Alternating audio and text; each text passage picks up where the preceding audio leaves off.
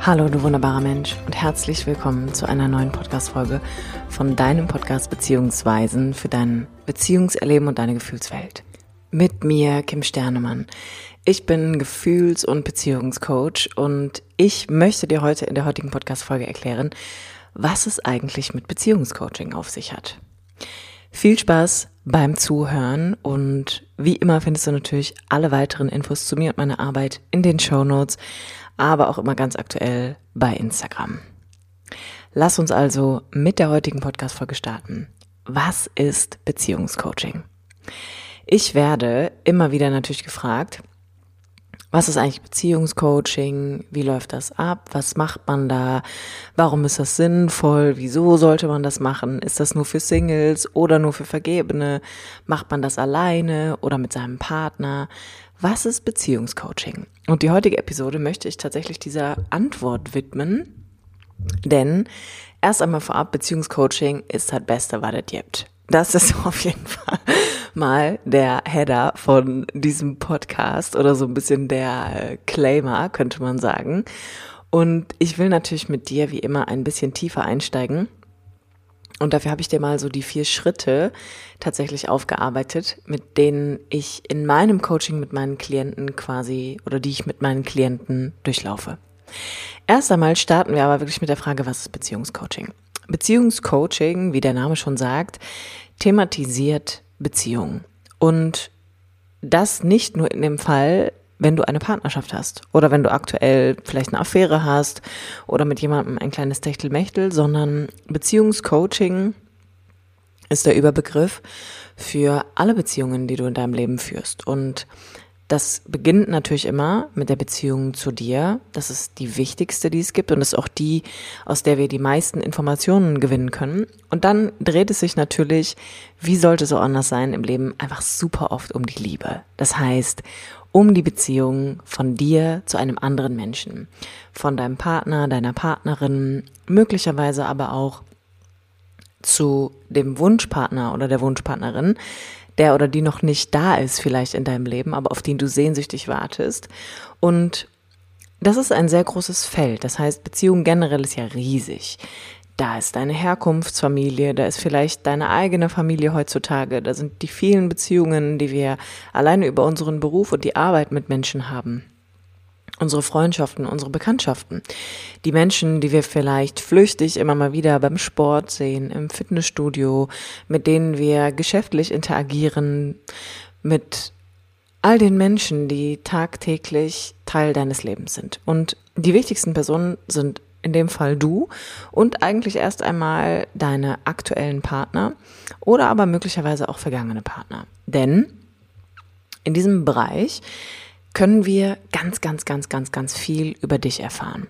Und das ist auch so ein bisschen das, was unter dem Beziehungscoaching eigentlich steckt. Die meisten Menschen kontaktieren mich mit einem Symptom wie alle meine Beziehungen sind immer super dramatisch und enden in einem Riesenchaos. Oder aber ich will unbedingt eine Beziehung führen, aber ich weiß nicht wie und ich finde irgendwie nicht den richtigen. Oder aber, wie kann ich meine Partnerschaft verbessern? Wie kann ich generell mal Beziehungen führen, die länger als sechs Monate dauern? Worauf sollte ich vielleicht achten, wenn ich Beziehungen führen möchte? Oder was kann ich denn aktiv tun, um Partnerschaft überhaupt verbessern zu können? Was sind gesunde Beziehungsmuster? Was sind ungesunde Beziehungsmuster? Wann wird's toxisch? Wann aktiviert sich meine Verlustangst? Wann erlebe ich Bindungsangst? Das heißt, es gibt super viele Symptome und Trigger, im Bereich Beziehung. Und Beziehungscoaching benutzen wir, um dieses Feld für dich einfach mal ein bisschen aufzurollen, um hier eine Klarheit zu schaffen, um hier einfach mal dein Bewusstsein ein bisschen zu erhöhen, zu erweitern und dir auf eine ganz verständliche und liebevolle Art und Weise beizubringen, dass hinter der Thematik Beziehungscoaching ein riesengroßes Universum auf dich wartet.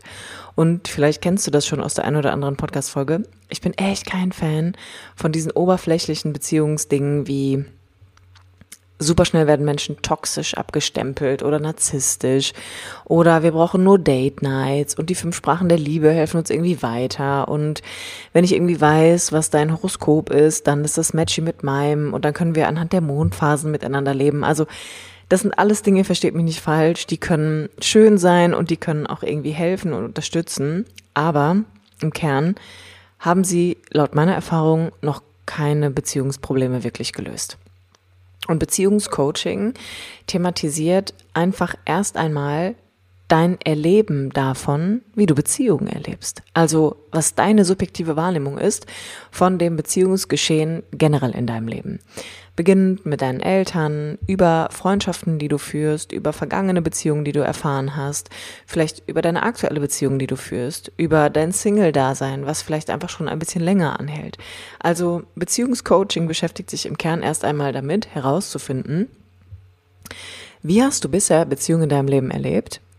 Wie erlebst du es immer noch? Wie gestaltest du selber Beziehungen? Und was ist deine Sehnsucht? Also, wonach sehnst du dich aktuell? Ganz egal, ob du Single bist oder ob du in einer festen Partnerschaft bist. Und ich mag das mal in vier Schritte für dich so ein bisschen einteilen.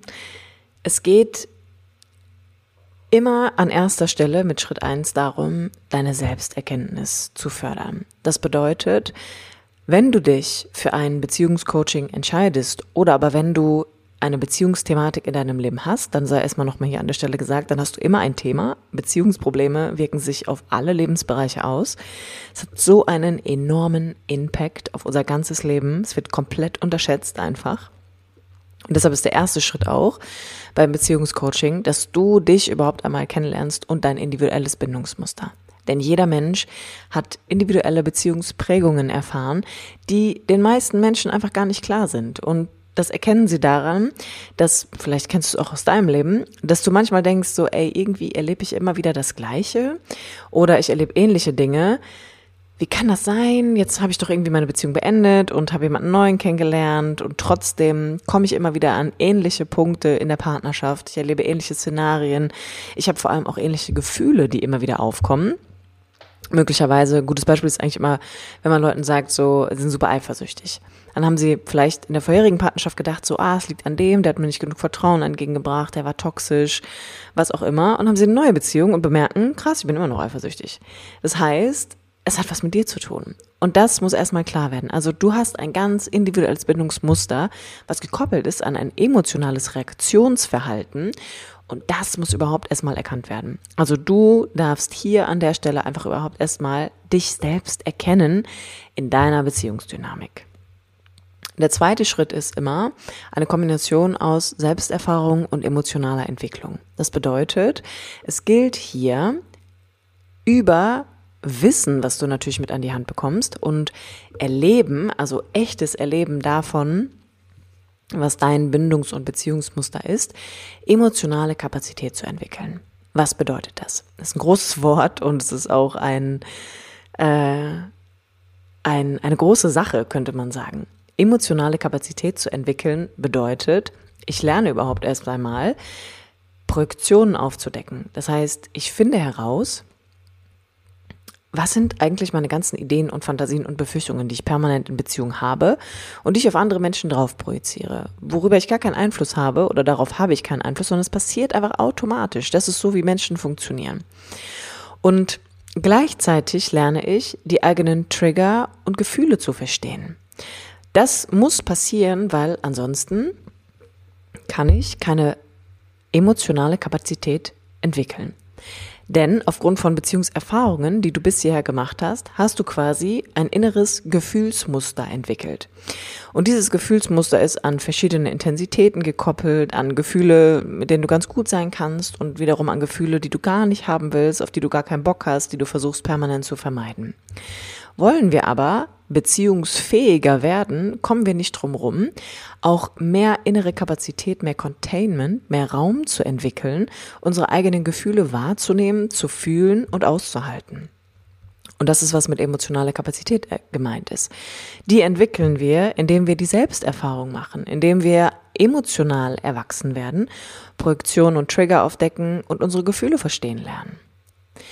Was daraus automatisch resultiert, ist tatsächlich Schritt drei. Das heißt, ich beginne meine Beziehungswunden zu heilen. Ich beginne teilweise Vergangenheitsarbeit zu leisten. Das bedeutet aber nicht, dass wir durch all die schlimmen Dinge, die du bisher erlebt hast, nochmal durchgehen müssen und das muss man durchfühlen und aufarbeiten. Nein, sondern Wir nutzen deine heutigen Erfahrungen, um Verknüpfungen zu schaffen, um die Dinge, die passiert sind, möglicherweise, um Gefühle, die du heute nicht verstehst, richtig einordnen zu können und um immer wieder einen Realitätscheck zu machen, damit du innerlich erwachsen werden kannst, damit du emotional erwachsen werden kannst und damit dir klar wird, vieles von dem, was du heute noch fühlst, ist alt.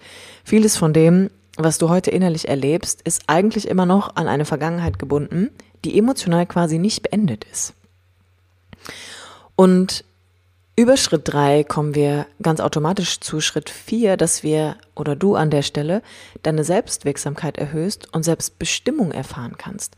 Und das bedeutet im Kern nichts anderes, dass ich über Beziehungsarbeit, Beziehungscoaching Gefühlsarbeit verrichte, innere emotionale Kapazität entwickle, meine Vergangenheit einordnen und verstehen lernen kann, um meine Ängste nicht weiter in die Zukunft zu projizieren und automatisch meine Bedürfnisse kennenlerne, meine Grenzen erforsche, mein eigenes Wollen wieder stärke. Das heißt, du wirst im Kern mit dir in der Beziehung zu dir liebevoller, wertschätzender, respektvoller und du kannst die Dinge ein bisschen klarer sehen. Du kannst mit dir sein. Du bist nicht mehr permanent auf der Flucht vor deinen Gefühlen, vielleicht vor anderen Menschen, musst irgendwie Kontakt vermeiden, Beziehungen abbrechen oder dich möglicherweise an die andere Person klammern. Nein, sondern du wirst im Kern beziehungsfähiger.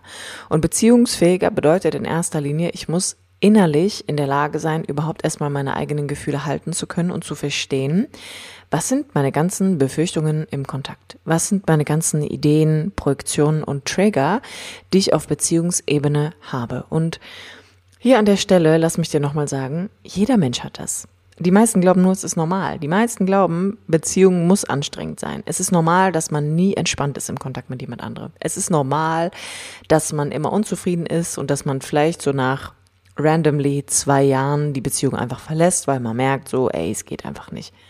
Nein, das ist nicht normal. Das ist alles ein Zeichen dafür, dass wir in einer Welt leben, die nie gelernt hat, wie Beziehung wirklich funktioniert, die nie die Spielregeln verstanden haben, die nie verstanden haben, dass die Beziehungserfahrungen, die wir heute als Erwachsener machen, geprägt wurden durch die Beziehungen, die wir mit unseren Eltern hatten.